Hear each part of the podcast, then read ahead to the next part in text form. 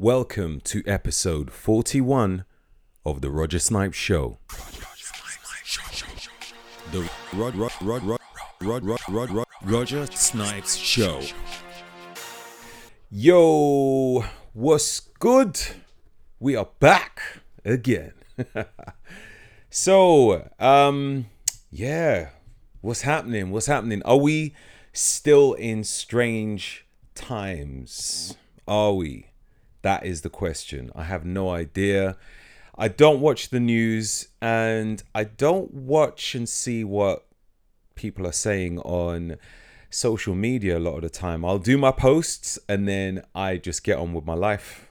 So I think one time I was about to walk in a supermarket to realize that everybody was putting on face masks and I soon realized that it was kind of enforced but not. So let me explain. I learned that it has been given as a as a guidance that when you go into a shop, you should wear a face mask. However, you don't have to, but it's a guidance for your own safety. You can be refused entry in some shops, and sometimes you might not. But the most weirdest thing is you can go into a supermarket, the manager might be like, okay, you're not wearing a mask, it's fine. But then if a police officer walks into that supermarket and sees you without a mask, you can get a fine on the spot. Like, how weird is that?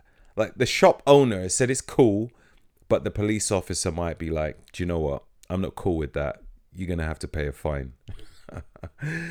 I don't know, man. These weird kind of non enforced laws. It's just strange. Strange. Anyhow, today's podcast is going to be really interesting. I'm going to be talking to a guy by the name of James, or full name is Dr. James DiNicolantonio. it took me a while to get that name because I remember he sent me an email and I saw the surname and I was like, what the hell does that say? How does a person pronounce that? And as I was reading through the rest of the email, he actually pointed out not many people can, can pronounce his surname and he broke it down into syllables. So, uh, Nickel Antonio. Nickel Antonio. Oh, sorry, D. Nickel Antonio, which, uh, yeah, makes it a lot easier. so he has, yeah, he has he has written a few books. Um, one of them called the Salt Fix, and that was how we kind of first got acquainted, really, on social media. I think. Um, obviously I, talk quite a lot about the books which I like to read or the audio books which I like to listen to.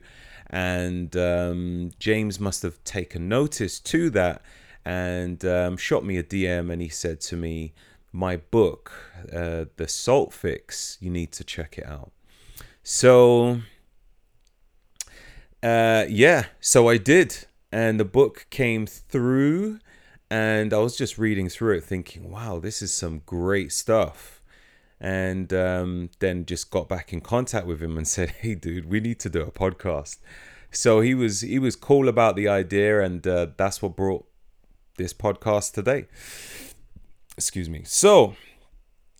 So, uh, Dr. James DiNicolantonio is a doctor of pharmacy and a cardiovascular research scientist a well respected and internationally known scientist and an expert on health and nutrition.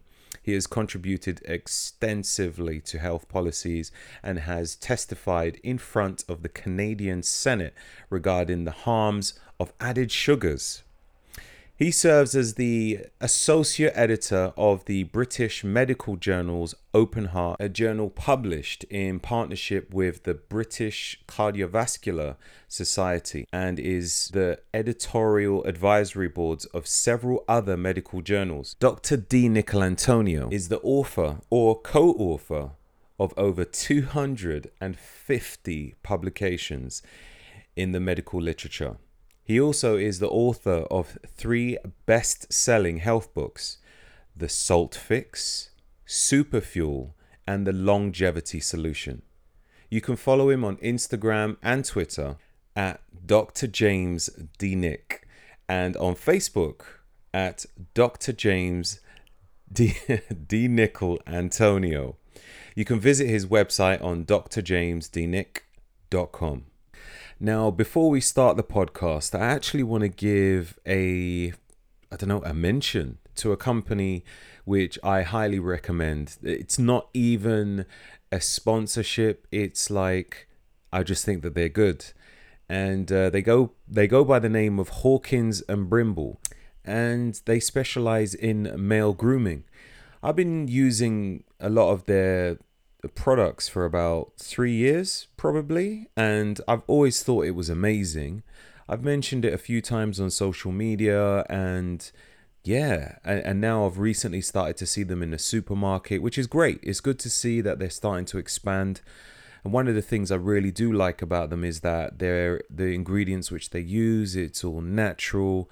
Um, they're fantastic. So they have uh, like daily energizing moisturizer, um, like an aftershave balm. And for those of you who have beards, they've got beard oil, um, energizing eye cream, shaving cream. And I really like the shaving cream because it really foams when you put it on. It foams like on your face and when you're shaving. It's such a, a smooth, clean shave. It's it's it's amazing. They got uh, facial scrubs as well. Uh, their stuff is really, really good. I, I just wanted to give them a mention. Um, check them out. Check them out. I know they have a subscription service on their website as well. Um, if you subscribe, then you get a monthly discount of 15%. So, um, yeah, check out their website. It is hawkinsandbrimble.co.uk. I'll put the information in the show notes and yeah, I'm sure you will love all of their products. All right, let's start the podcast. Let's bring on Dr. James D. Nickel Antonio.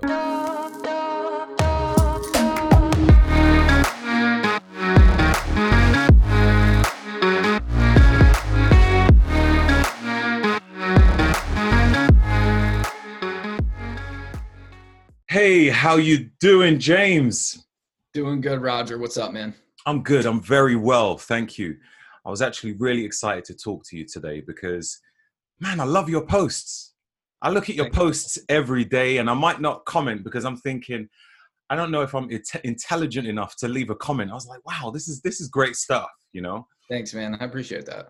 So you're on all platforms. You're on uh, Instagram, Twitter. You're on Yep. Facebook as well. I do Yep. see some of your tweets, but I, I spend a bit more time on Instagram. And um, the little videos that you put there, they're so informative. They're just incredible. And um, I've had a little look into one of your books, and we'll go into that in a second the, the Salt Fix. And then uh, there's also the Longevity Solution. And uh, you have another book as well, um, Yeah. Super fuel. Super Fuel. That's it. Yeah. Um, I, I haven't seen that one yet, but I'm sure I will do in the future. So, It's on its way. what was that? It's it's on its way. It's on its my, way. my publisher sent it to you. Yeah. Okay, wicked. Look forward to it. So, your surname is very interesting, and I wish one day in the distant future I'll know how to pronounce it. So, Dr. James mm, D. Nickel. D. Nickel Antonio. Antonio. You got it. That's it. That's like a combination of at least three names in one. I swear. Like, where is it? Where is it from? Italy. Yeah, Italy. it's Italian. Yeah. so, were you born there? Parents from there? So my grandparents are are uh, from Italy and Sicily. Oh, okay. Mhm. Nice, nice. Yeah. Do you visit often? I have never, but I want to. Okay. Yeah. I was So- supposed to go to Italy for my 10 year wedding anniversary, but I, but COVID hit, and so that blew up. oh, so- damn. Yeah. Well, hopefully, hopefully uh, I'll, another I'll time. get there. Then maybe the next uh, 10 year anniversary, or should I say 20 year anniversary? Yeah. so um, you're a. go. Gosh, I hope I go before then. Oh, there's a bit of uh, latency. Is that me or is that is that my internet? Can Can you hear me all right? Yeah, I can. Yeah. Mm. Okay, so you're a um, a, a doctor of pharmacy and yep. uh, cardiovascular uh, research scientist. Is that yep. correct? Would you be able to just elaborate a bit more on that? What what what does a you know a sure. uh, pharmacy doc, uh, cardiovascular scientists do? Research scientists? Yeah. So basically, um, what I do is sort of uh, publish peer-reviewed um, medical papers. So I've published over 250 academic papers, primarily on nutrition and nutrients, but most of my work is known around magnesium or, or the harms of omega-6 seed oils and refined sugar. And then I've uh, also done a lot of work on obviously salt, hydration, things like that. Okay. And how long have you been doing this for? Over 10 years. Oh, wow. Okay. Yeah. And what did you start off in before you started to venture in all the different areas of nutrition? Was it cardiovascular health, which was your main interest? I think like um, I mean it was primarily, but I mean I really I started out as a just a community pharmacist in the beginning, and hmm. then mm. um, the reason why I got interested in salt was because a lot of my patients that I was seeing were having like symptoms of dizziness, um, fatigue after starting like a diuretic, so I mm. would sort of tell them, well, you could be low on salt, get your sodium levels checked, or get your blood urea and nitrogen. If, as long as kidney function is good, when BUN elevates, that that can indicate dehydration. And typically, when you are dehydrated or, or you have low blood volume, that typically is due to a lack of salt. So a lot of times these these patients of mine, they would go back to their doctor, their BUNs would be elevated and their blood sodium would be low. And so the doctor would either cut the dose of the diuretic or they would tell them to add back more salt because they, the doctor's first thing you do if you have high blood pressure, the doctor's going to tell you to cut your salt intake. But mm. so many patients of mine were saying that they felt like crap, they felt really fatigued. And as soon as they would add back salt to their diet, um, they would instantly feel better. And, and honestly, the most emails that I've ever gotten is for arrhythmias, like instantly going away as soon as people up their salt intake. Um, that was by far, I've, I've had probably 50 emails from people saying that their arrhythmias went away after they started increasing their salt intake. And we can go into why that may be. But basically, mm-hmm. as an athlete, too, right? Like you and I kind of inherently understand like salt is important for performance. Why would everybody need to go on a low salt diet? And so that's really where my research sort of stems from. Mm-hmm. Wow. Um, so you said that you can be uh, still d- dehydrated from the salt, or like even if you drinks uh, drink, you could still be dehydrated? I'm just trying to wrap my head around that. so uh, yeah, a lot of people think um, dehydration is really like a lack of water, but a lot of times it's a lack of salt because true you know people throw out the word dehydration well what exactly does that even mean it's really just a depleted blood volume and the main factor that determines your blood volume is your salt intake so if you have a low blood volume, aka dehydrated, that's typically because you don't have enough salt. And that's why people feel so fatigued, especially in the summer, or they're very dizzy when they go from like a seated to a standing position. And I'm sure you've probably noticed too, like you might feel just so fatigued in the heat, and then you might take a little extra salt and fluid, and you instantly feel better because we can lose a lot of salt um, very quickly in the heat or through caffeine intake. Wow. Okay. I didn't know that about caffeine. Oh, I'm guessing because you're urinating a lot. Is is that the reason why, or does it exactly? So another thing why people focus um, on water intake is because they they just believe like coffee is a diuretic, right? They think it just flushes out water. But the reason why it does that is it actually flushes out a lot of sodium and chloride. So for four cups of coffee that you consume, you're going to lose about a half a teaspoon of salt. Um, so you can obviously, you know, since we're all caffeinated, most of us at least, in some form or another, we're basically all salt wasters in a sense. If you're drinking caffeine on a consistent basis or utilizing caffeine, particularly coffee, because coffee has additional compounds beyond just the caffeine that causes additional salt loss. Wow. Wow. So I think coffee is probably one of the the highest sold I don't know beverages in the world or something, isn't it? It's like water right. and coffee. Right, it's right behind water. Yeah. Wow, wow. Okay, so um, the Salt Fix, you, which which is your book, which you had written, is is probably pretty controversial uh, to many people due to the common belief that salt is evil. Um, oh, is that my internet or is that yours? Can you hear me all right? Yeah, you're good. Yeah. I just yep. got a warning that the uh, connection was bad. Yeah, that um, salt is evil. Um, I remember being at an expo, and it was a fitness expo.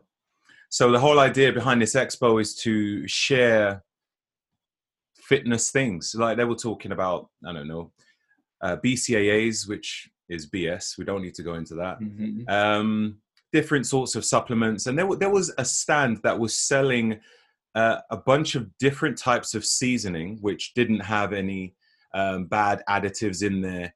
Uh, but their main selling point was that they didn't put any salt in there. Mm-hmm. And I was like, why would you have seasoning with no salt?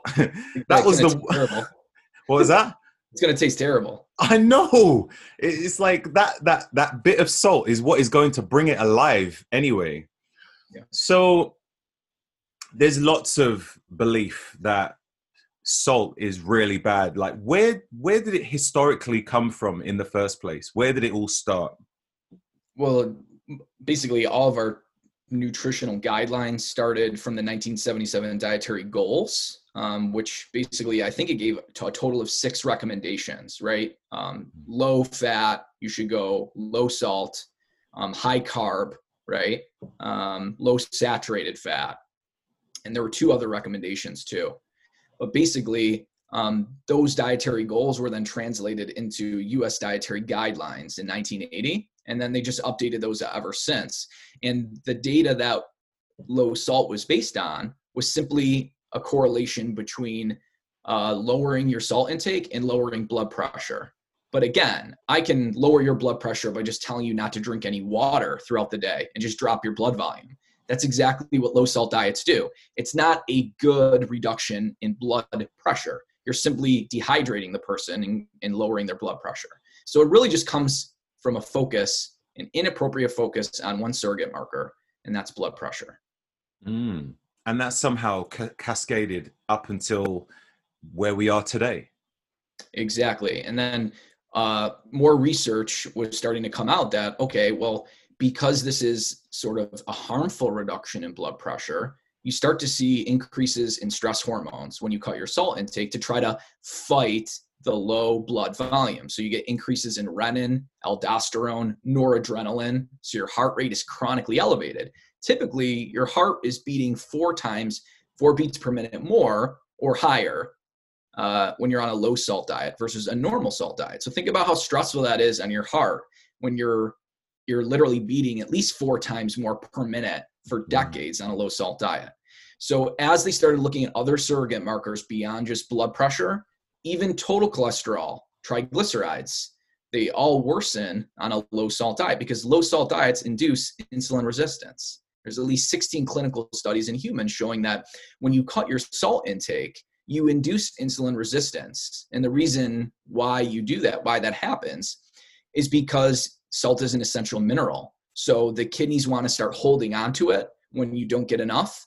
And one of the ways they do that is by making the body insulin resistant, elevating insulin levels, and then you can start holding on to more salt. So you can literally lower insulin levels and improve insulin resistance if you simply eat a normal salt diet versus restricting your salt intake. Wow. So what what would be a how would you measure a good amount of salt for your I don't know, your body mass, your age, weight, and that sort of thing?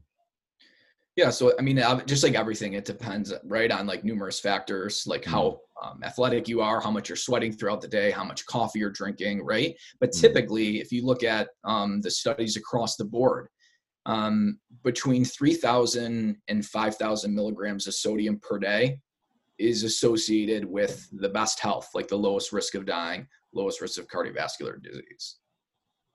Right, right.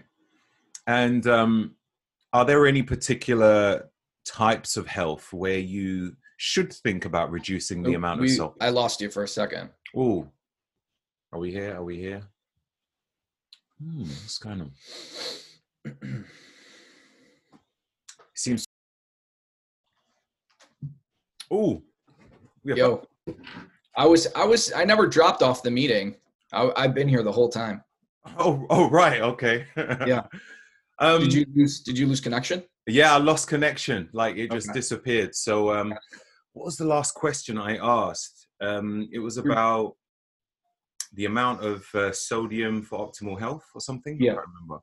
So basically, I mean, for most, yeah, for most people, if you look at um, the population studies, between 3,000 and 5,000 milligrams of sodium is associated with the lowest risk of dying, lowest risk of heart disease. Um, so 2,300 milligrams of sodium is one teaspoon. So 3,000 to 5,000, that's like one and a half to two and a half, basically, teaspoons of salt. Seems to be optimal for health. And as you lose uh, more salt, so if you're exercising, the typical salt loss, uh, if you're just walking at around 80 degrees Fahrenheit, you're going to lose about a third of a teaspoon of salt in your sweat every hour. If you are running, you're going to lose on average about a half a teaspoon of salt per hour of exercise. And then if you are exercising in higher temperatures, like 90 degrees or above, uh, the average loss of salt is going to be about a full teaspoon per hour of exercise. So you can see um, most health organizations recommend you to consume less than a teaspoon per day. So if you're losing a full teaspoon or more exercising in the heat, you can see how those recommendations could lead to you know serious health consequences like heat stroke or salt loss in, in people that exercise. Yeah, I mean, what you're saying there, it makes total sense. Why wouldn't a, uh, uh, I don't know, a general practitioner uh, tell patients this? Why is it not like, I don't know, like a, a, a typical standardized guideline for health that you should increase the amount of salt by now? Like you're telling me this. Why is it not standard information? Well, I th- I, it's probably because most docs only get like four hours of nutrition education. So you know, like they know most doctors know absolutely nothing about nutrition, Mm, and the little that they do know is salt equals high blood pressure. wow. Most of them probably don't even realize it's an essential mineral. They think it's just like a seasoning, you know, that you don't even need. Yeah. Oh man. So um I'm assuming that not all salts are created equal. How like what's the difference between them and how would a person where would a person find decent salt? That's a good question. So, just typical table salt is basically 100% sodium and chloride, and it doesn't have any trace minerals. Um, if you are looking to get real iodine, then you're looking for you sort of like your Himalayan pink salts. Any type of pink rock salt is going to have naturally occurring iodine. And we lose about 50 to 100 micrograms of iodine in sweat per hour of exercise. Wow. So it does get a little bit important that if your diet doesn't have good amounts of iodine, um, that a salt that actually has natural iodine, like Himalayan pink salt or natural rock salts that contain it, can can help prevent iodine deficiency. And so people that exercise a lot and are sweating a lot can get themselves into serious trouble because they can become iodine deficient very quickly. And you need iodine to form your thyroid hormones. So you can tank your metabolism. That's why I think a lot of people who are runners, especially when they run in the heat, they're losing so much iodine, they're never replacing it, and they're just tanking their thyroid hormones. And you can start mm-hmm. actually gaining weight simply because you are now hypothyroid due to iodine deficiency caused by your overexercise. Wow. Wow. Wow. I'd never yeah. It's it's one thing you don't really think about uh, yeah, iodine with salt. Um hmm. So, but for the most part, I'd say probably a lot of people probably don't exercise. I mean, this is uh, great information for people who exercise and sweat a lot. But for those that are not really exercising, not really sweating that much, they're just living a normal life. Um, what would be the general intake with the iodine with the salt? Is is there a, a different kind of measure? So the RDA for iodine, just for the general population, is 150 micrograms, but um, the quote unquote safe upper limit, I think, is 1100 micrograms. And the optimal intake, we don't really know. I mean, some studies show that an optimal intake of iodine, um, particularly in women, may be a thousand micrograms or, or potentially even higher um, for breast health. So it's always like sort of like a conundrum between what's enough to be adequate so you don't die versus like what's an optimal intake, right? For performance or preventing disease, et cetera, et cetera. Mm-hmm. And where could you get iodine? I know you can get it from a uh, sea kelp, isn't it? Yeah. Yeah, that's um, a good source. Eggs have iodine. Mm-hmm. Um, dairy, cheese has iodine in it. Um, shellfish. Okay. But there's not a whole lot of sources for iodine, to be honest. Yeah, yeah. Um, it's not something I think about when I'm buying food. In all fairness. I do have some uh, pink Himalayan salt, so hopefully, are all of those created equal? Like you hear about all these different brand names. Does it matter by brand, or is it just you know, as long as it's pink Himalayan salt, you're good? Um, I guess depends on how it's extracted. Um, if they're like you utilizing like TNT to blow up the Himalayan salt, I you know I guess you could get some of those particles in your salt. right, so I guess, right. I guess um, there are there are more gentler ways of extracting the salt. Um, you can literally just uh, use more more of like a machine turbine to just you know get get the salt off the actual cave versus blowing it up. Um, so that's one potential benefit. But typically, if it's a beneath the surface salt and it's pink, it will have iodine in it. Right, got you. So if it's not pink, let's say you just got sea salt, hundred percent sea salt. That's going to be minimized in iodine. I'm assuming. Yeah, very very low in iodine. Um, and depending on what part of the ocean you source the salt from, will determine if there's microplastics. Um, will will also determine the trace minerals as well. So, uh, from the data that I've looked at, uh, oceanic salts from Hawaii tend to be very clean um, mm. because there's just not a lot of pollution.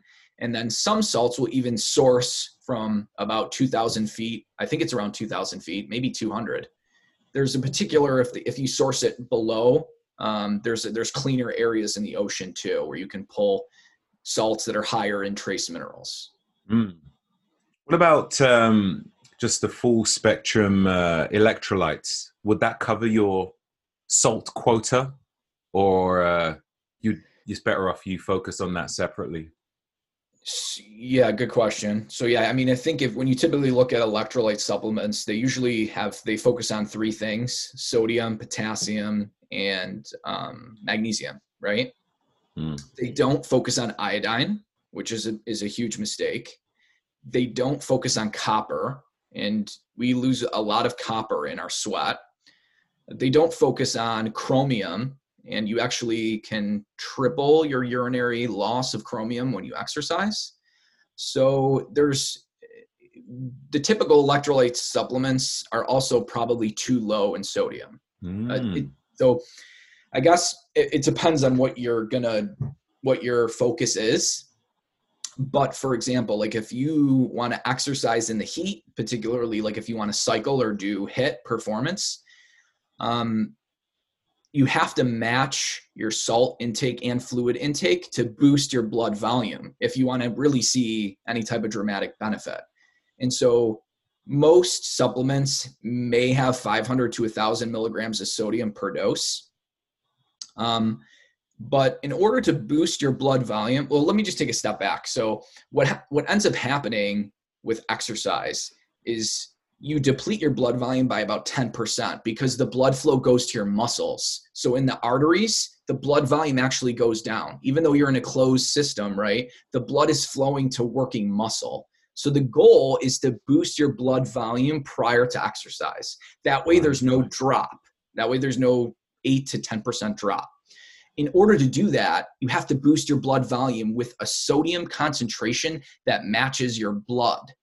So, I, very few people really understand this. Um, and how you do that is a full teaspoon of salt, okay, in about 20 to 24 ounces of fluid. That'll match how salty your blood is. And then that needs to be consumed slowly over about an hour. So you slowly ingest this over an hour and you start about 90 minutes prior to exercise because it takes a while for that volume to distribute into mm your body. Now, you, you hear the typical supplement might boost your exercise performance like by 50 seconds, right? Like beta alanine might give you an extra minute that you can work out. If you utilize this salt pre-loading, you can work out 21 minutes longer in the heat. There's not a supplement that even comes close to that. So it's wow. really you're just hacking your inner ocean in a way by mm. drinking a salty fluid. And if you do it correctly in the concentration I just described, in the method, the slow, slow drinking of that, you can really improve your performance. And I mean, athletes, if they knew this, can you imagine how much better athletes would be like, you know, probably winning like Olympics or doing so much better in performance, just a simple salt and water solution? it sounds like a really cheap solution to be honest and it's funny yeah. because there's so much supplements on the market that i think just sell a lot of bs false dreams in all fairness I remember when I first started buying supplements as a teen, I used to buy a lot of whey protein uh, in hope that I would look like the person who was holding the tub in the magazines. Yeah. You know, that placebo really did work, but I was like, this this growth is pretty slow right now. I hear you. Um, so you'd mentioned that if you if you're lacking salt in your diet, then you can end up craving a lot for sugar. True. Could you elaborate a bit more on that, please? So if uh well, we have taste receptors for both salt and sugar, right? Mm. And since salt is an essential mineral, the the human body as well as animals would have had to have some type of signal to tell them you are deficient on this mineral, right? And so what ends up happening is when you are deficient in salt, the way that your body tells you to seek out more of it is to activate the dopamine response system in your brain. So you become hypersensitive to the effects of anything that will stimulate dopamine in the brain. So, clinical studies have shown this in animal studies. If you make an animal deficient in salt, they get a greater high from things like Adderall, um, cocaine. They become more addicted to it when they're salt deficient. So, sugar hijacks that hypersensitized dopamine response when you are salt deficient. So, it's almost like how do animals know to go to a salt lick, right? It's that brain activation that tells them. And how do they know once they once they find the substance? How do they know to keep eating it? Activation of dopamine because the dopamine response centers in the brain are activated when you're deficient in salt.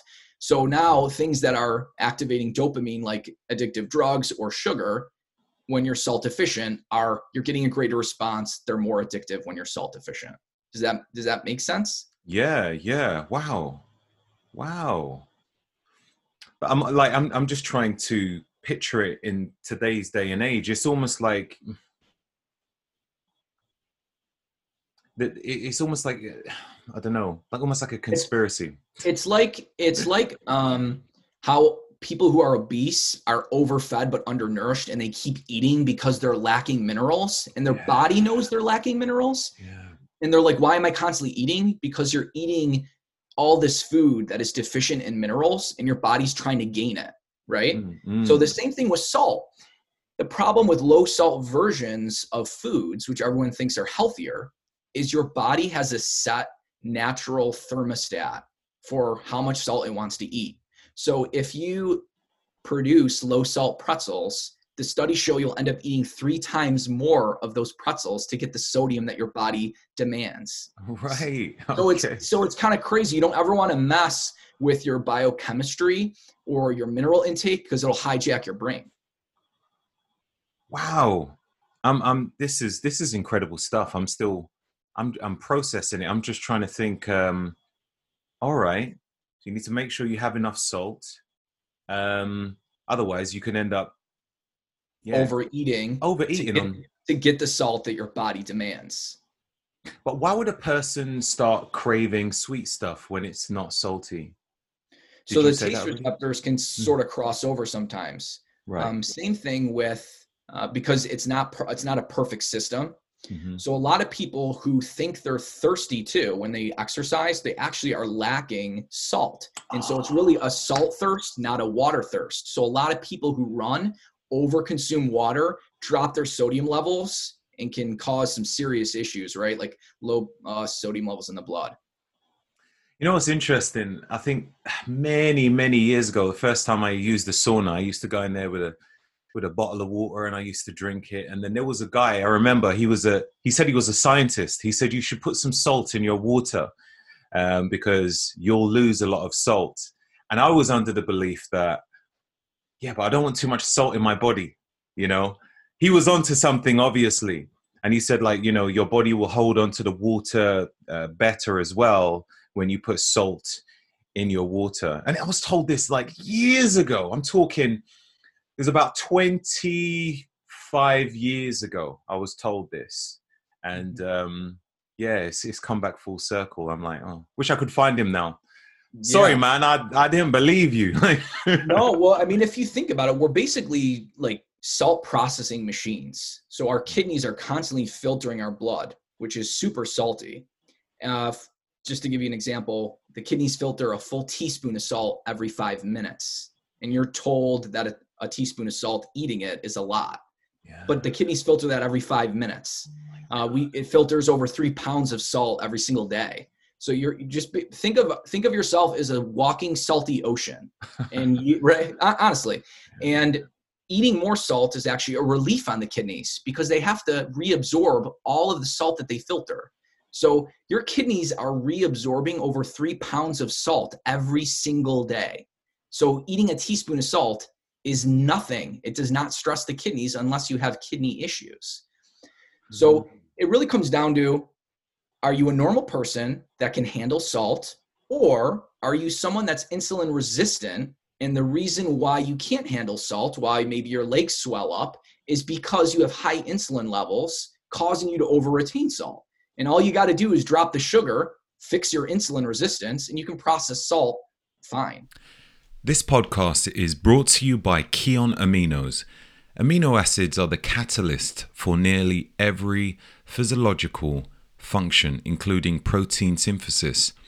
Unlike branch chain amino acids, which only use three amino acids, Kion aminos comprise of nine essential amino acids. A deficiency in one of them would have detrimental effects on muscle preservation. Kion aminos have bioavailability and are clean. They don't have any artificial additives or preservatives. If you're looking to preserve muscle whilst losing body fat, then these are incredible. Check getkion.com forward slash snipes aminos. That website link again is getkion.com forward slash snipes aminos and use coupon code snipes20 and get 20% off at checkout. This podcast is brought to you by Clearlight Infrared Sauna. If you want the ultimate biohack, then this is it. Clearlight Infrared Sauna has state of the art heating technology to produce optimal wavelengths of 360 degrees infrared heat. Traditional saunas raise the temperature from the air, but infrared saunas raise your temperature from the core. The results is deeper tissue penetration. This is the perfect way to remove toxins.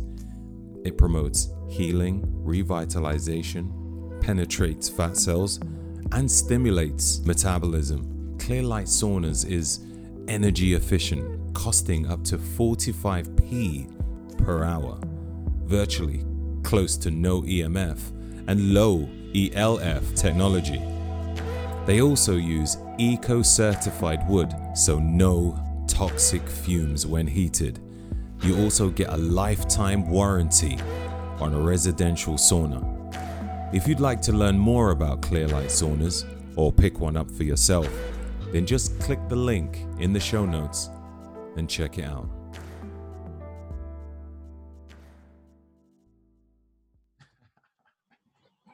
Sort of simple. Yeah, yeah. What about um, fertility, fertility and uh, sexual performance? Um, where does salt play a role there? Yeah. So, um, salt is extremely important for fertility, and farmers know this. They know that their animals that go on low salt diets tend to either not be fertile or they don't produce as much in their litters. Um, and their breast milk, uh, they don't produce as much breast milk either on low salt diets. So every farmer knows that salt is so important for fertility. And we sort of forgot that in humans. Um, and the clinical studies have shown that erectile dysfunction um, is a side effect of low salt diets. So is fatigue, so is a lack of energy uh, pro- proven side effects of a low salt diet. So maintaining adequate salt is very important for uh, good fertility. Wow. How would a person balance the salt throughout the day? Like what? Give me an example. Maybe what you do to make sure, sure you have enough salt in in your in your diet.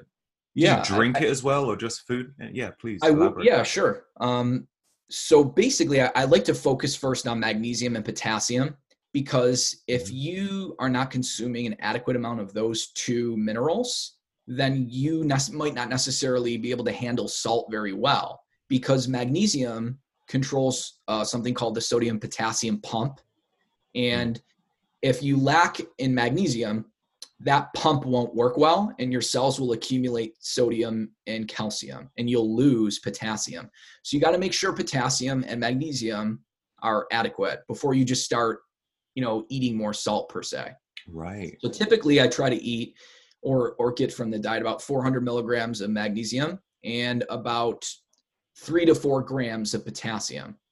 And then I'll try to ingest about 4 grams of sodium per day uh, as a baseline. Typically, um, I just salt to taste. So if I'm eating meat, I just salt the meat, cook it, salt to taste. Um, same with vegetables. I'll make sure to salt it with a you know Himalayan pink salt or something um, to taste.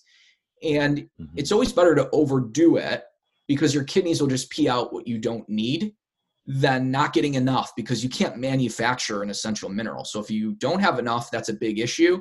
If you get too much, your body is smart. It'll pee out what it doesn't need and it will reduce your cravings later on. So your body kind of maintains your salt intake for you. If I go in the sauna, I make sure to ingest usually about a half to a full teaspoon of salt um, 30 minutes prior uh, mm. with about 20 ounces of fluid. Right, right. Um, does does your palate tell you when it's too much? It is, yeah. You'll yeah. notice it'll be way too salty. All of a sudden, things will start tasting too salty. Right. Where that doesn't happen with sugar. It's the opposite. With sugar, this white crystal, the more you ingest, the more you want. It doesn't have. It doesn't. The taste receptors don't flip for sugar. Whereas, the, whereas they will with salt. You get the aversion signal when you get too much salt. It doesn't happen with sugar. That's good to know. yeah. Mm, mm. I definitely want to focus a bit more on that. I mean, I do take, in fact, I want to send you a link so that you can have a look and a little read up on the electrolytes which I have. I, I salt my my food as normal. Um, I never really thought about measuring it though. You know, I thought about measuring protein possibly, but never salt. right. um, but yeah, the the electrolytes which I do have, they have uh, it, it, what is where do they source it from? The plankton bloom in the Atlantic mm-hmm. um, mm-hmm. Ocean area, and it's supposed to have around 78 different minerals in there. So I'm okay. assuming it's got the uh, magnesium, potassium, and all the other bits and pieces in there as well. Yeah. Um, I was going to lead to something now, but yeah, um, yeah, I've never really thought about how much salt I'm to have, but I'm definitely gonna look into that now. Good. I wanted to also move on to longevity because I know you've done a book on longevity. What's it called? The longevity solution. Is that right? Yep. Yep. And there's some really interesting stuff which you cover. And I haven't really been that far into it, but one interest which I do have is is longevity. I'm trying to live as long as possible. Um, I don't want any chronic disease before my time. In fact, I don't want that. I just want to die of old age. You know, like just run out of batteries. That's it. Ah, he's dead. What? What did he die of? He, just old age. He was old. You know. That's Yeah. it. So that is it. You know, I don't want any uh, complicated inflammations or anything like that. So one of the things which I've noticed is there's certain areas around the world which is called the blue zones, and people do tend to have a, longer lifespan. Um, could you tell me a bit more about the blue zones? What what you understand of it? Sure. So I think um, it's important to not just to think about death, but you want to think about life too. You want to live, right, looking like you do now. Good muscle tone, right? Insulin sensitive. You don't want chronic disease. What's the point of living long if you are a frail, right, person that is sick? So there's a there's a balance. Now the the the blue zones, like there's several. Um, Okinawans are most people know about those longevity, right? There's Icaria, Greece, um, Sardinia, which is in Italy. Um, there are some uh, sort of vegan, vegetarian, uh, California type longevity populations. But I think for the majority of people, the, the point that I try to take away from this is they exercise, right? They have good socialization, which we know, we understand the importance now of socialization now with COVID, right? We get that human beings are very social people. And when you have a sort of form of community, that greatly reduces chronic stress, which is very important for health. So that's another part. Like most of these blue zones have a very strong social connection, sort of like, you know, make friends with neighbors in, in a way, is sort of how we hack that today.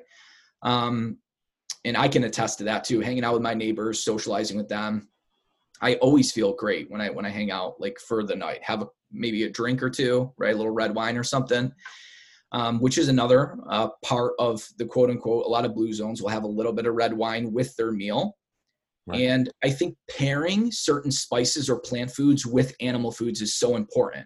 I think carnivore diets are great, but a lot of them forget that you really want to pair animal foods with some form of spice or vinegar or plant food.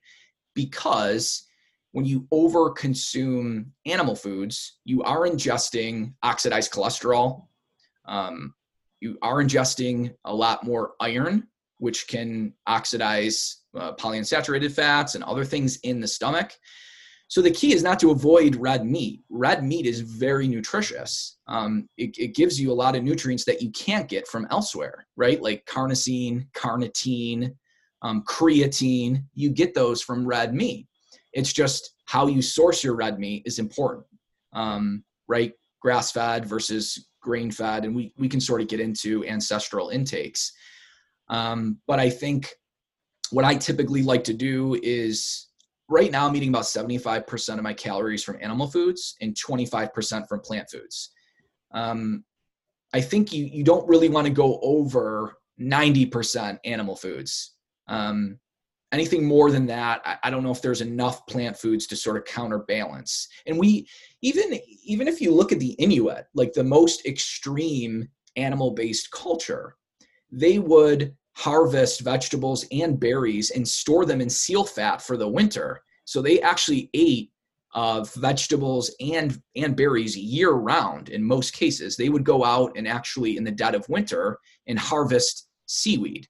Um, they would eat the the contents of their the animal stomachs to eat. They would eat the moss. They just somehow inherently knew that they should eat some plants for vitamin C and phytonutrients and things like that. So mm. I think there's a balance um, I don't know if that makes sense or not. Yeah, yeah. I'm so I'm just trying to to trying to learn the the direct um synchronizing or correlation between all the different zones as to what are the main similarities. So, um, yeah, being close to people. Yeah. um, and what? Um, having exercise. a exercise. Yep. Um, having some a, animal foods and some, some plant and some plant foods. Um, mm-hmm. Um, most of them were uh, by volume primarily plant foods, but by caloric intake, um, it was it wasn't as big of a difference as you would think. So most people kind of think of blue zones as this pure um, plant-based, right, uh, cultures. Mm-hmm. Um, they did eat a lot of plants, but they also did consume animal foods as well. Mm, right. Okay. What's your views on? You mentioned something in a book about uh, coffee and red wine. I can't remember what it was exactly. Uh, yeah. Uh, is there something similar? I, I, can't remember. What is it you mentioned about coffee and red wine? Um, so basically, with with red meat, again, I don't think red meat is bad at all. Mm. When you when you hang red meat, what ends up happening is the lack of blood flow causes the iron molecules to be released and iron is the most reactive substance in the body so as meat ages um, you get more release of free iron ions and you start oxidizing the cholesterol the proteins and particularly the unsaturated fats so arachidonic acid and linoleic acid which is omega-6 mm. so in ancestral times we would kill an animal, we would start eating the animal, and maybe we would eat it for two to three weeks. Now, when you go to the supermarket, the meat has been hung for two to three weeks. So it's a little different. It's had more time to sit, oxidize, things like that. Then when you eat it and it hits the stomach acid, the iron starts catalyzing more oxidation products from the arachidonic acid, the linoleic acid, the proteins, the cholesterol red wine and coffee come in and inhibit that. So it's almost like evolution didn't care if we live long. All you had to do was live long enough to pass on your genes. So, yeah, red meat is great and nutritious, but if you constantly overconsume it without um, spices or plant foods, grilling it constantly, right? Pound, eating pounds, pounds for decades, I don't think that's necessarily super healthy. But you can easily hack that by integrating things like coffee. Um, the compounds in coffee uh, help reduce that. In fact, the chlorogenic acid in coffee, your body will convert that to caffeic and then ferulic acid. And those two are some of those potent antioxidants. They actually upregulate your own antioxidant systems. So in the longevity solution, we sort of harp on this hormesis effect that plants really don't work through as antioxidants they work very similarly like exercise, sunshine, sauna by inducing a little bit of stress and making you more resilient. Mm-hmm. So when you say a, a, little bit of stress, are you talking about like oct- oxalates and lectins at all, or something completely different? Yeah, and and, and phytonutrients. They actually phytonutrients. Uh, increase a little bit of reactive oxygen species, and through that mechanism, they upregulate through NRF2 your own antioxidant systems. They, mm. activate what's called the antioxidant response element. So that'll boost glutathione, which is your body's own natural antioxidant. So we're starting to learn that antioxidants primarily work uh, via hormesis. Right, right. Okay. See, some people believe that uh, there's, a, there's a book called The Plant Paradox. I can't remember who wrote that. Dr. Yeah, Gundry, Stephen Gundry. Yes, that's right. Um, and yeah he talks about all these plant poisons and stuff like that and, and some people they are completely against plants because they feel as though it is just dangerous. They just say it's poison. And you do have carnivores as well. There's uh, dr paul saladino. I don't know if you know of his work. Yeah and yeah um, i know paul. Yeah?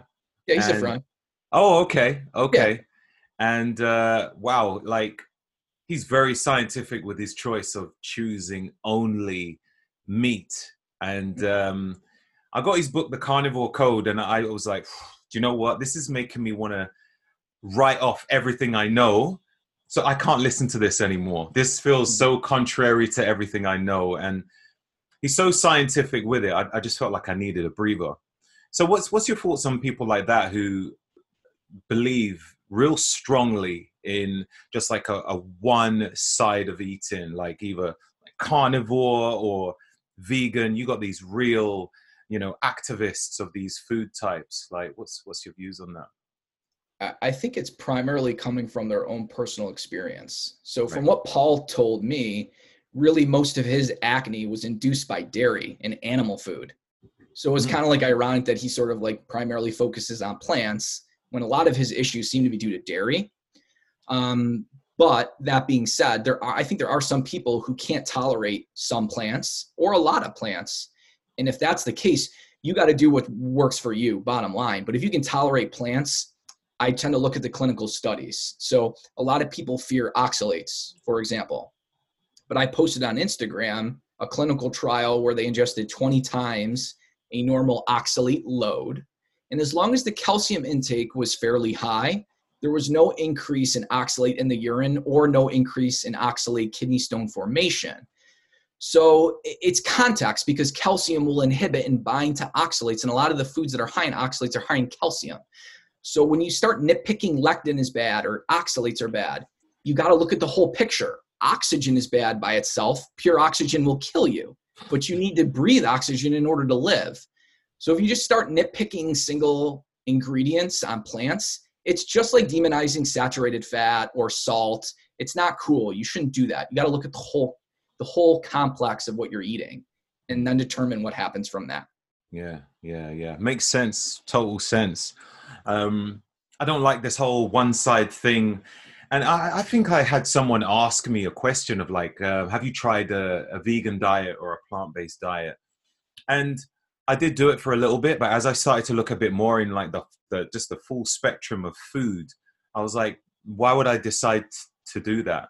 These other right. choices of food are here, and like minimizing my my intake for the purpose of what? Just I don't know, humane reasons. I don't know, like right.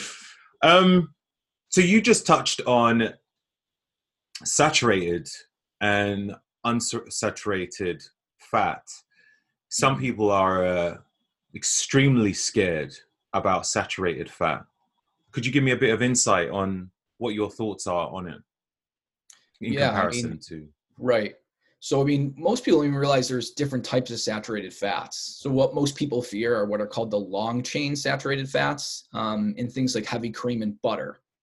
And we don't need to fear them. Uh, I would say I, I consider those okay fats. Um, but I do consider so basically I go over this in Superfuel. Um, but like what are the healthy fats is primarily what that book is about. And there are different oxidation rates for fats. So some fats get have a high oxidation rate and are burned very easily, like medium chain triglycerides, omega 3s, and omega 6s from whole foods. And then there are long chain saturated fats that have a low oxidation rate meaning they don't get burned very well and they get stored more. But that's really only a problem if you're eating a good amount of refined carbs. If you're on a low carb diet, um, you are a better fat burner. So it's context dependent. If you eat a muffin with a lot of butter, that is wildly different than right eating like a piece of salmon or I don't know some type of vegetable with a little bit of butter, right? Yeah.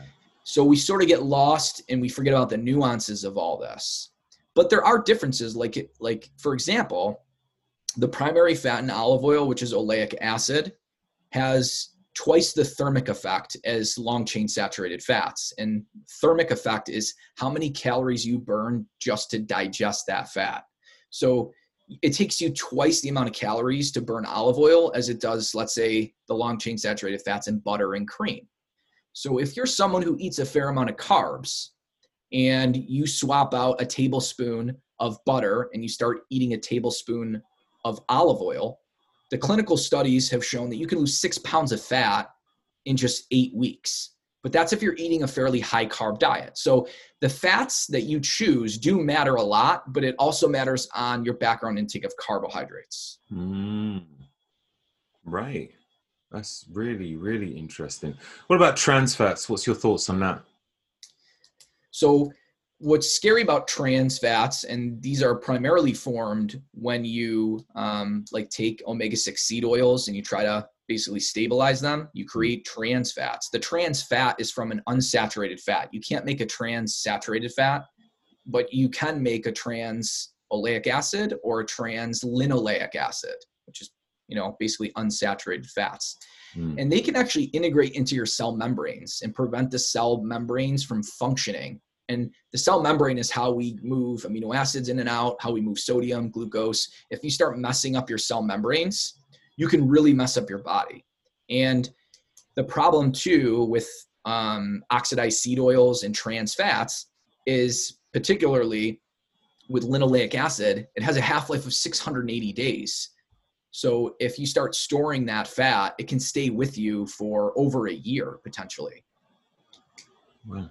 Mm. Mm. Yeah. Okay. Cool. It it just surprises me, like the way how I remember when uh, margarine was a big thing back in the day, isn't it? And yeah. um, it was it was uh, I don't know. It was it was it was told that this is much healthier than butter, and then people started shifting over to that. Yeah, you know, all, all, based on LDL levels. Basically, um, polyunsaturated fats lower LDL, and long chain saturated fats like in animal foods can raise LDL.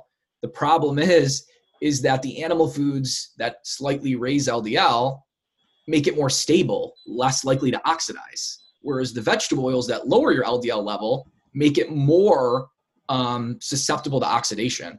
So if you take it a step further, um, you start realizing it's having worse effects on your LDL health per se. Mm, mm. Yeah. What's what about fasting? What's your thoughts on fasting? Um, would you say it's beneficial? Not so beneficial? I mean, I do a bit of fasting myself, but I always question like what's the sweet spot with fasting? Um, is there too much? Not enough? Yeah. yeah, I mean, just like with anything, there's there's always going to be an optimal level, not enough, too much.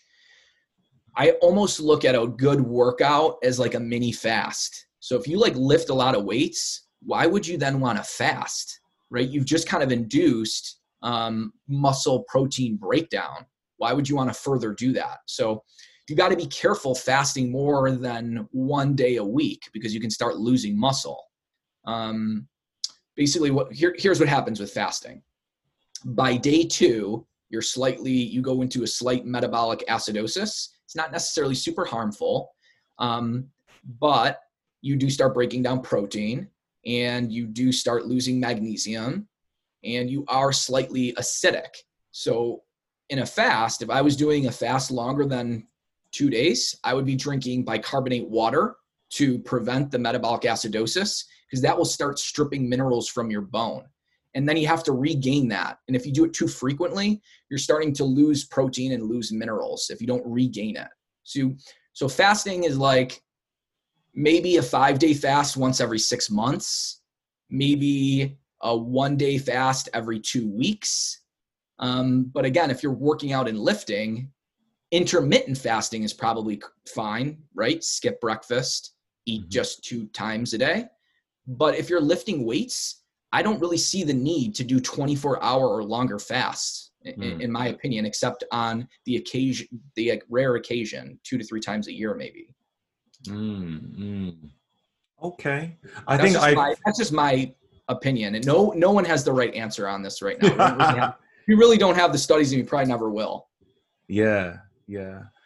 I I do tend to do like one water fast a month, so one 24 hour water fast. Yeah. Um, that's probably that's probably perfect, especially for someone who lift, lifts weights like you do. Mm, mm there's so many different types of fasts, isn't there? Like I've always tried to figure out, yeah, what what is what is the best thing for like hormonal purposes and you know for for cellular health, you know, with the autophagy. Um, yeah, just trying to figure it out. What's your thoughts on with uh, women fasting? Yeah, I think women seem to be more susceptible to low carb diets and fasting than men um, from a hormonal perspective. They don't seem to tolerate it as well. They start getting hair loss. Some uh, some of their hormones can be more affected by that. Um, I think it has to do with more of a biological, um, you know, the men would more so fast and go out and hunt and the women would generally stay back and and not, not be as active and they might not be as adapted to stresses or um, like fasting like like men would have uh, possibly been during evolutionary time so i think that's probably why we see a lot more women not do as well not to mention that they go you know they go through menses for a long period of time and you lose a lot of iron and salt through blood and through menses. And so women sort of have this system in place where they flush their body out of salt and iron and other minerals that men don't. So we hmm. are different in that aspect. So you got to be a little bit more careful if you're a woman. Okay, that's that is really interesting because there are some women who might do it and you know, if I'm going to speak to a client who wants to do it, I want to be able to give the best advice, but if I don't know enough about it, then I can't really, you know. Um, you know, I've heard that women who do like a a 12 12 um, it's it's good. Um, as for the science behind it, I don't know. Um, it's supposed to be, you know, like if, if they do extend it for a bit longer, then yeah, maybe maybe those things do. Uh, people get crazy with these fasts, you know, like it's more of like a like a challenge. They almost view it as like a cold plunge challenge or like, yeah. did you do, I did five days. Did you do six days? And it's like, listen, the more important thing is instead of eating four times a day, just eat twice a day. That's like, that is way better advice than, yo, man, I did a full week fast and I do that every month. Like, it, it, it's just, there's real no science behind it. Right. You know? mm, mm. Uh, you know there's there's so many different views on it but that's interesting if you say there's no science behind it and you're a doctor then that's cool to hear do, yeah do, doing a full week fast every month is in my opinion no science behind it doing yeah. intermittent fasting yes and the, mm. again the reason is is because if you fast more than a day a week you will start losing lean mass Mm. Um, so again, if you're doing if you're fasting a full week every month, you can you can start losing lean mass. You are stripping your bones of minerals once you're at day two because you undergo metabolic acidosis.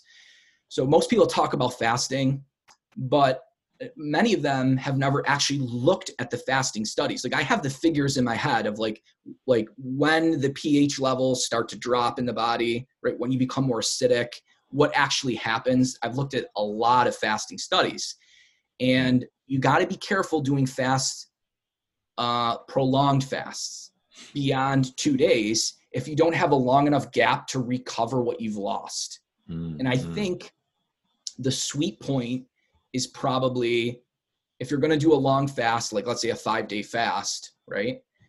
Probably not more than every three months. Um, and if you're going to do a full 24 hour fast, you don't want to do that more frequently than every week. Mm. All right. I'll note that down. Yeah, that's that's interesting. That's interesting. I probably wouldn't want to do more than 24 hours though.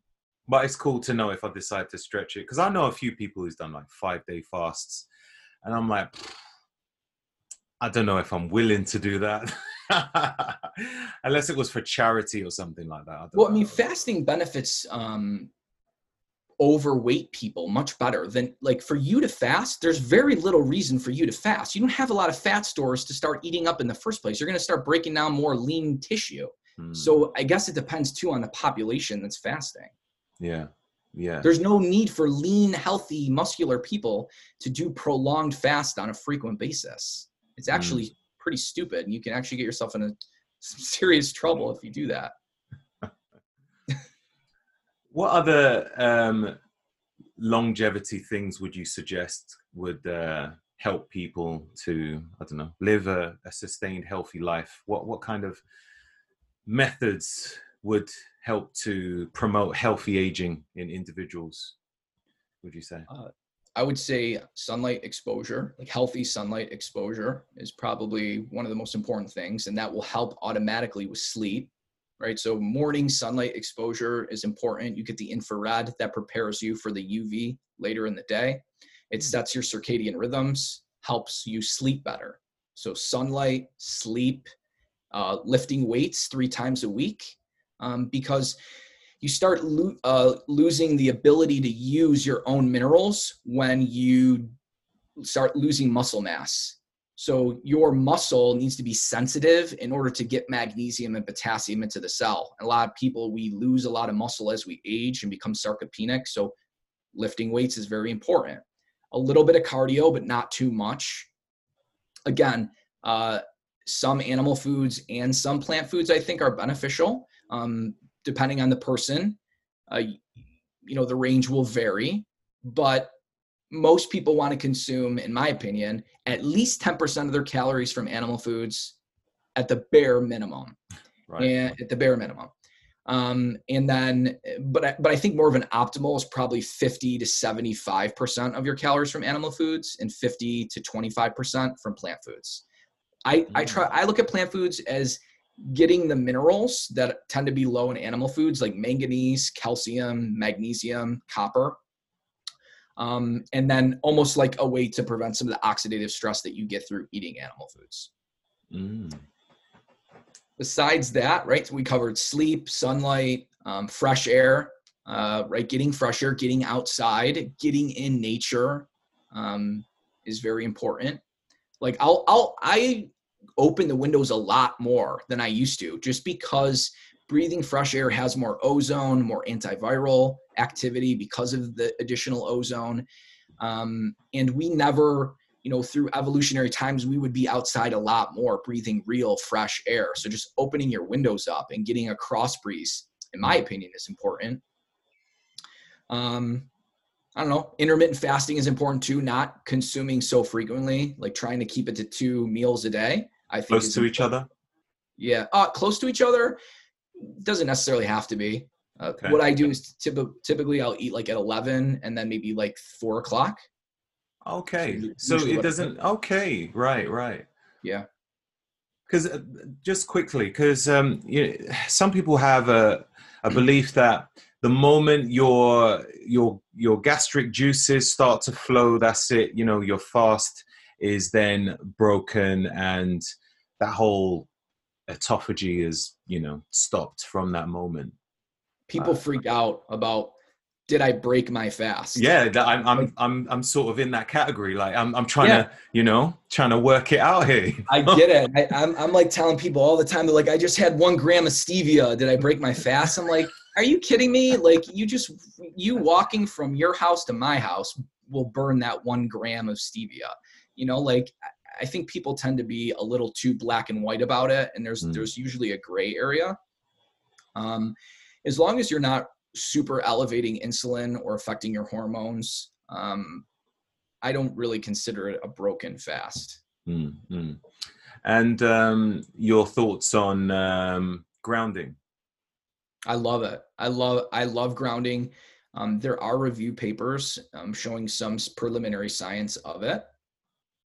Um, I think it, I mean I, f- I feel different when I'm like I make sure to ground like I it drives my wife crazy because like my feet are always dirty yeah. but I always make sure to walk on my lawn like barefoot like throughout the day um, I just feel better I mean that's how we evolved right like we didn't mm. put on sneakers and go run on concrete right we were like barefoot like in grass in vegetation and you can really feel the difference mentally um, by walking grounded. I don't know if you walk, if you make, you know, feel the difference or not, but I, I do. Oh yeah, for sure. Um, I, yeah, I always ground. I just wanted to get your opinion on it. I've even got like a pair of uh, Earth Runners. Don't know if you know Earth Runners. I've heard of them. Um, they they they look like sandals. They and they it's got like a kind of uh, is it like a, a copper connective thing that touches the which is at the bottom of the sole that touches the ground when you're walking so you know the whole shoe becomes grounded like you become grounded when you wear it and it also allows your toes to spread out you know um, so i wear that all the time all the time i've got so many pairs of trainers but the moment i discovered those a, uh, a friend of mine uh, ryan carter he he I just saw him wearing them. I was like, what are those, man? Those look great. He told He's me the name. guy. Yeah. I, I know, like Ryan. Yeah. Went to the website and I was like, that's it, I'm getting it. And that's all I wear. I've even got Vivo Barefoot. You know Vivo Barefoot? Nope. It's it's um it, it's it's a closed shoe, but the the wide the, the front of the shoe is wider for, for more space for your toes. Okay. Um but I just prefer the earth runners because all the breeze can get between my toes as well. nice. um, and the, the sole is like extremely thin and Mhm. you, you're being grounded uh, so yeah uh, i've got like a, a grounding mat when i'm using my laptop and a grounding sheet on my bed i've got this PEMF not quite the same as grounding but yeah there you go. Yeah. using Nice. that all the time um, but i was i was just wondering it's it's i think it's mentioned that different parts of the world might uh i don't know uh, emit different amounts of let's say emf from the ground Hmm. depending yeah so because it's it's it's the actual lightning which charges the planet isn't it I don't. I haven't read too much about uh, lightning, but Okay. I mean it makes sense, right? I mean lightning creates more ozone, and um, there's obviously a charge through it, so it would make sense that it would, you know, have some type of effect on EMF. Yeah. So so my my my I guess my thought process is would it be better to ground in a particular area than let's say my garden? you know, like Yeah, I mean, Dr. Mercola, he talks a lot about like grounding um, on the beach and in the ocean. Right. I don't know exactly necessarily why, but I mean, I always feel better when I when I ground on the ocean or in the beach or like on sand. You can that's like an intense way almost of grounding, uh, even Mm. more so than grass. I don't know what I don't know why or the science behind it, but could it could be the connection to the ocean. Who knows? mm. would get, getting in the ocean kind of submerge you with that sort of grounding energy? Um, It might, right? Because water is an ama- is an amazing conductor um, of Mm. uh, of a lot of things. So it's po- it's possible. It would, it would make sense. yeah. Hmm. Cool. I don't know.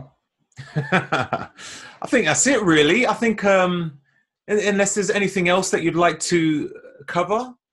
I think we did. I think we covered a lot. Yeah, we did. I think so. I think that was amazing. I was going to ask you about tea, but then I just thought, you know, I think we've done good. Um, because you did mention something about tea. Yeah, But great. that's- I mean, yeah, green green tea. green tea. Yeah. the EG, the EGCG, and the um, the polyphenols in in green tea um, seem to be what are called called senolytics. So there, there's two compounds that are that I know of that are senolytics, which will break down senescent cells. So these are quote unquote for um, the layperson zombie cells, but basically when cells get damaged, they can turn into senescent cells, and they they can release inflammatory cytokines. And the problem is, is we have our bodies have a difficult time removing them. EGCG and fisetin, which is in strawberries, are the only two senolytic compounds that I know of. So they can actually kind of break down senescent cells.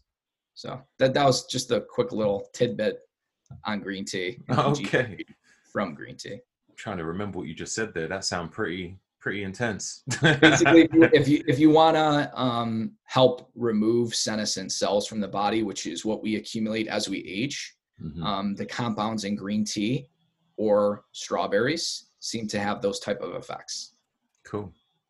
All right, I'll drink a bit more green tea. so yeah maybe squeeze a strawberry in your green tea Yeah, I had a strawberry earlier, so yeah, strawberry and green tea. I'll do that. to put it in context though you, you got to eat about 14 ounces of strawberries to get an effective dose so i don't know oh man, maybe there's a, a concentrated powdered version. i'm sure they're working on it yeah Yeah. So thank you so much, James. I truly appreciate your time today. Um, yeah thanks for having me on Andrew. Hey, no worries at all. As I said, like I love your social media, man. You give so much insightful stuff. Thanks. And um, where, where could people find you? What is your Instagram handle? I'll put that in the It's- show notes. uh, at Dr. James Dinic. Um, or they can go to uh, my website, which is drjamesdinic.com. Dinic. Yeah, D I N I C. Oh, okay. Yeah, That's a bit of a shorter version to your actual name, right? Exactly. Brilliant. Um, and you're also on Twitter, aren't you? Yep. Yep. Same Mhm. handle at Dr. James Dinic. Splendid. Oh, James, thank you very much, sir. I really appreciate it. Um, your books, you have three books. Where can they uh, be found? Is it on Amazon Yep. Amazon Um, um, or my website, or? Yeah. So, guys, if you want to know a bit more about the uh, salt fix, the, the salt diet, all the information which we spoke about, this can be found on his book, The Salt Fix. Absolutely incredible, um, groundbreaking stuff. There's one which I haven't read just yet, but that will be on my way. I'll be giving some insightful stuff on my social media. I'll be talking about that very soon. So, again, thank you for your time. And uh, yeah, have a blessed day. Thank you for tuning in today's episode. Any guests which I have on the show really provide some golden nuggets and useful life changing tips. So always feel free to check out their social media platforms or website links, which will be written in the show notes. These shows are financed by my sponsors, so your contributions are always greatly appreciated. Any clickable links with discount codes will not only provide you with the best services, but will help out the podcast too. So, thank you. If you do like the Roger Snipe Show podcasts, then why not give it a review? A five star would be awesome, but some great feedback on what you liked about the show or what you would have liked to hear would be helpful too. Until next time.